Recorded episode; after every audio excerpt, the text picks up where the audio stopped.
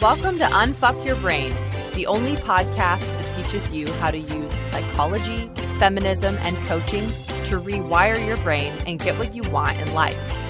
And now here's your host, Harvard Law School grad, feminist rock star, and master coach, Kara Loewentheil.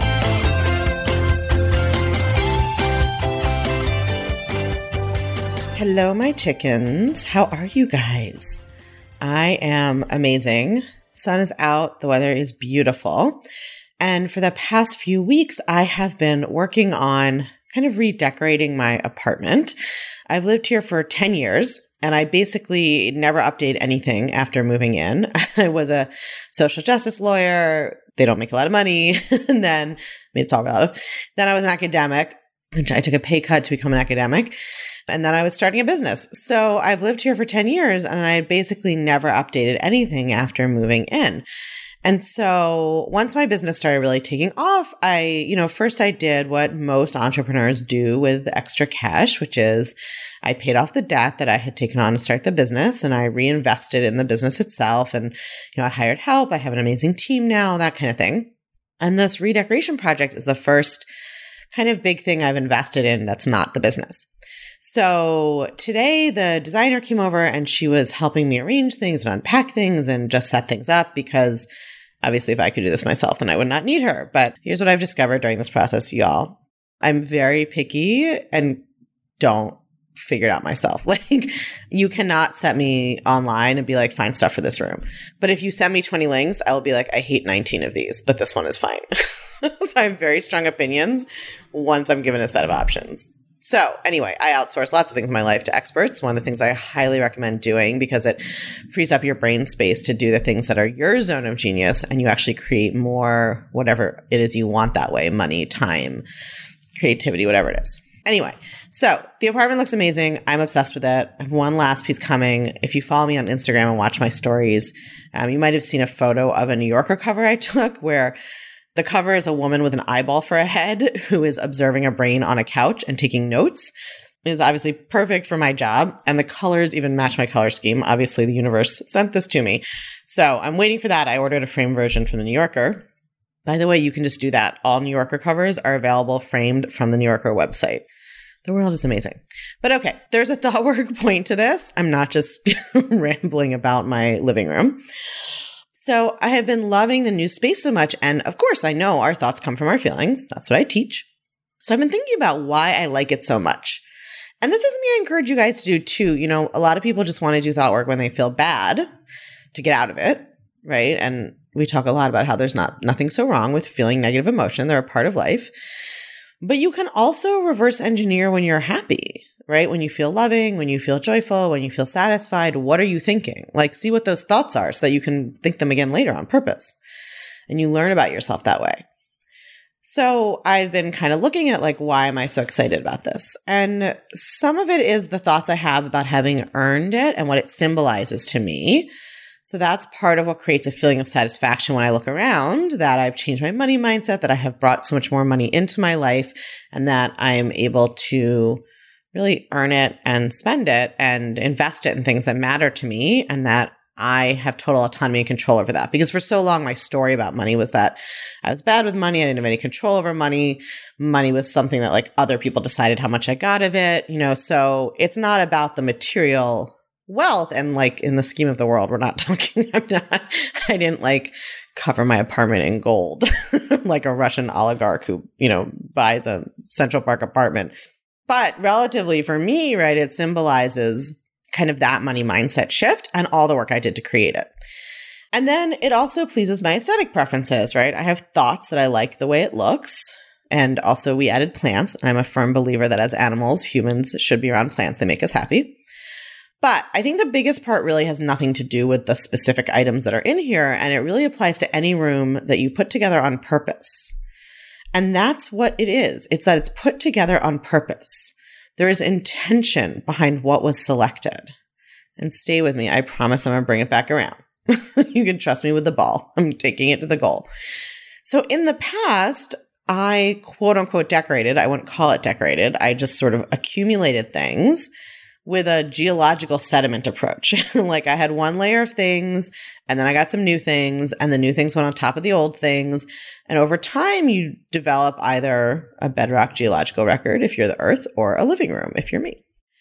And it's completely different to create a space with intention, thinking about how all of the parts of the space fit together, thinking about space and color and texture and layer and function and imagining how I want the space to feel and then creating that feeling and arranging objects with intention and truly choosing what to keep and what I don't need.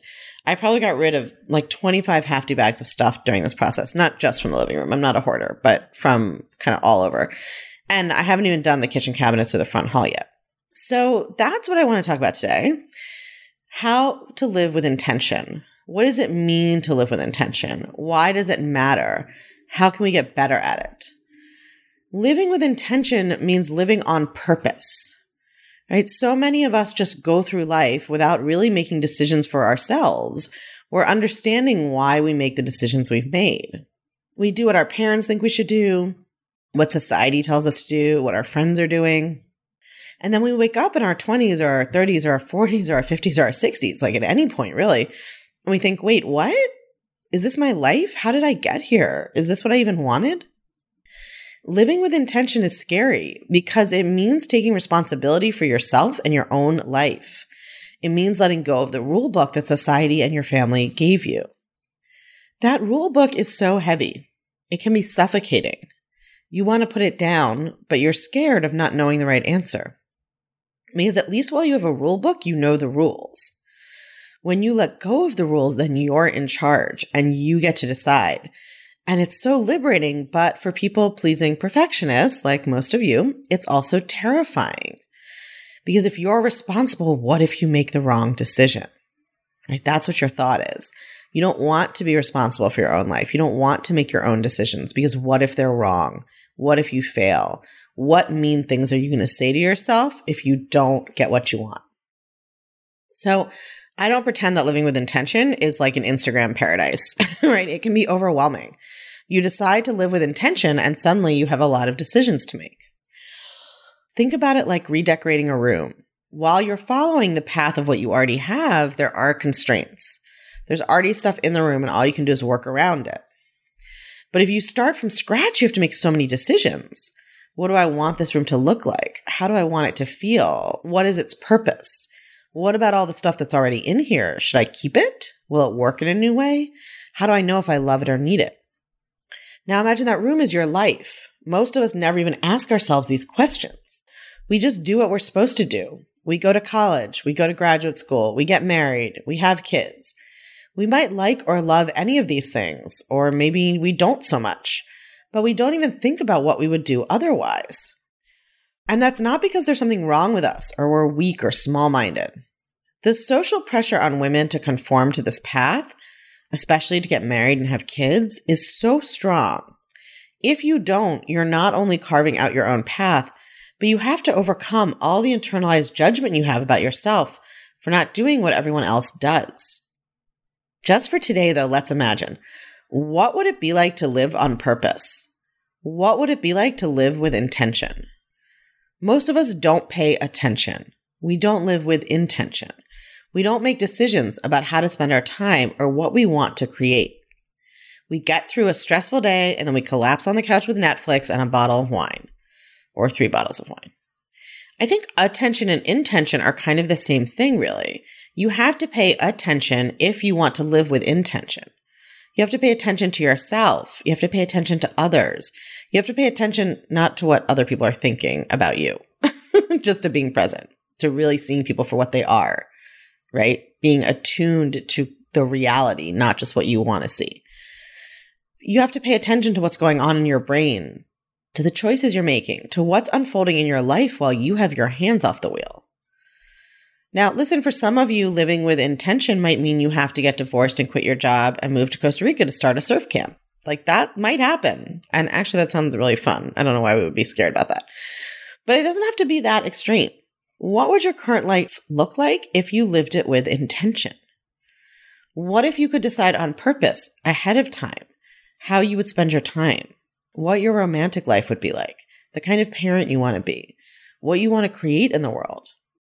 What if you could plan your days, your weeks, and your life so that you are conscious and present and living on purpose? What would that be like? Now, I am not going to lie to you, it is challenging. On some level, day to day, it's easier to numb out. That's why most people choose that option. Because a slow death of wasted time feels easier in any given moment than living with intention and purpose. But at the end of your life, will you look back and think, I'm so glad I watched all that Netflix? I'm so glad I did what other people expected me to do, even when I didn't really like it. I'm so glad I didn't go all in on myself and this one wild and precious life, as a poet calls it. No, you will not. Spoiler alert. I can tell you now. None of those studies of what people say on their deathbeds are. I'm so glad that I lived my life according to what other people thought. So, how can you start living with intention? If you want to live with intention, you have to plan. You have to engage your prefrontal cortex. So, notice that living with intention is different than living with presence. Presence can only happen in a given moment. Presence is about paying attention, so to where you are and what is happening, rather than retreating to your mind. So, this is a way that attention and intention are different. They're the same in a sense in that they they both entail bringing your awareness to something, right? But attention means bringing your awareness to the present moment. And that's what presence is, really being present in the present moment can only happen in each moment. In each moment, as you bring your awareness to what is around you, that's paying attention. You can't really do it ahead of time or in the past or in any other dimension. Intention requires planning and foresight. Intention happens ahead of time. Intention is what creates a plan, and a plan is what ensures that your intentions are carried out. So if you want to live with intention, you do have to have a vision, right? And you also have to have a plan. For vision, you have to think about the life you want to live. What do you want your work life to be like? Do you want to be working? Your relationships. Do you want relationships? Do you want to be married? Do you want to have lots of exciting lovers? Do you not really actually care about love or sex at all and you just keep going on dates because society tells you to? There's no right or wrong answer. What do you want your living space to be like? Do you care about that? Maybe you don't really. Maybe it really matters to you. What about your family? Do you want to be close with your family? Do you want a family of your own? What does that look like? How do you want to spend your time? How do you want to think and feel? What is your vision for your life? Right? You need a vision. You also need a plan to carry it out. Now, listen to me, my perfectionist chickens. Most of you are amazing at creating elaborate plans and then not following through on them, right? Eating plans, exercise plans, hobby plans, house organizing plans. There's nothing a perfectionist likes more than an elaborate plan she's never going to actually do. They're a way to stay safe and feel like you're changing, get that emotional payoff ahead of time without actually ever going through the discomfort of implementation. Right? Let me say that again. If you find that you make a lot of elaborate plans ahead of time and think about them in your head and then never do them, it's because you're getting the emotional enjoyment of thinking you're going to change and feeling good about yourself in that sense ahead of time without ever actually going through the discomfort of changing. The problem with this is number one, obviously nothing actually changes. And number two, you don't develop integrity in your relationship with yourself and you don't develop the skill of being present with and experiencing discomfort and moving through it, which is the only way you ever get anything worthwhile in life. When you make a lot of plans and don't keep them, you don't trust yourself to do what you say you will for good reason because you often don't do it, right? But then you shame yourself for that and you tell yourself you need more discipline and you turn it into a whole emotional drama, all of which prevents you from figuring out what's actually going on. The real solution is number one, make more realistic plans, start small. And two, do your thought work so you know what you need to think in order to actually follow through. So if you want to live with intention, you do need to make a plan and have a vision, but I want it to be a realistic plan. Don't plan to run a marathon overnight. Think about it. When you're building trust with a new person, you build it bit by bit, right? The first time you hang out, trust is built when they show up when they say they will and they listen to what you're saying and you have coffee for an hour and then you part ways. And then trust is built up again the next time you meet up. or they say they're going to send you a book recommendation and they actually do, right? Or they tell you they're going to call you and they do. It's built up slowly. You don't meet someone right away and then say, I need you to show me you're trustworthy by saving my life in this elaborate manner. right? That's not how that works. Same with yourself. You got to build that relationship of trust with yourself little piece by little piece. So start out building accountability with yourself in small ways. And, you know, accountability is a word that is pretty intense for some people and they're used to it meaning shame. And I really just mean trust and integrity. I mean, learning to have a relationship with yourself where you do what you'll say you're going to do, not because it makes you a better person, not because discipline is a quality that gets you into heaven, just because it's going to make your life a lot better. it's just going to make things easier and you're going to be able to achieve your goals if you know that you'll do what you say you'll do and you know that you're willing to go through discomfort to carry out your own vision and dreams. But you got to build that up slowly. You do need that bigger vision. You do need to know where you're taking your life and why, right? The ancient Greeks called it the good life, right? The job of a philosopher was to have a theory of the good life. I think we all should have a vision of the good life for ourselves. But we overestimate what we can achieve in a week and we underestimate what we can achieve in a year, much less a lifetime. So have that vision, create those big intentions, but then create small daily intentions. You don't need to know the whole path. You don't have to know every step between where you are and where you want to go. And fixating and focusing on that future path is just a way of distracting yourself and not paying attention to where you are now. You only need to know the next couple of steps on the path. Right? Carve out an hour this weekend to do something with intention. Love on your people. Take a walk, read a novel, have sex, take a bath, road trip to another city, go to yoga, write a vision for your life. Whatever you do, choose it on purpose with intention. And then while it's happening, pay attention. Be there. You can't create a whole life of intention overnight, but you can create a moment of intention and attention each day, and then a few moments and an hour Live your life with intention for an hour every day. Dedicate an hour every day to the vision you have for your life, and it will add up. And I want to be really clear that that doesn't mean that your vision is to like become an astronaut. Your vision for your life might be like, actually, I like my life. I like this husband I have. I like these kids I have, this wife I have, and these kids I have. I like this job, whatever it is. I just want to enjoy it. I want to be present. I don't want to numb out so much. I want to be willing to experience discomfort. Maybe that's what living with intention is for you.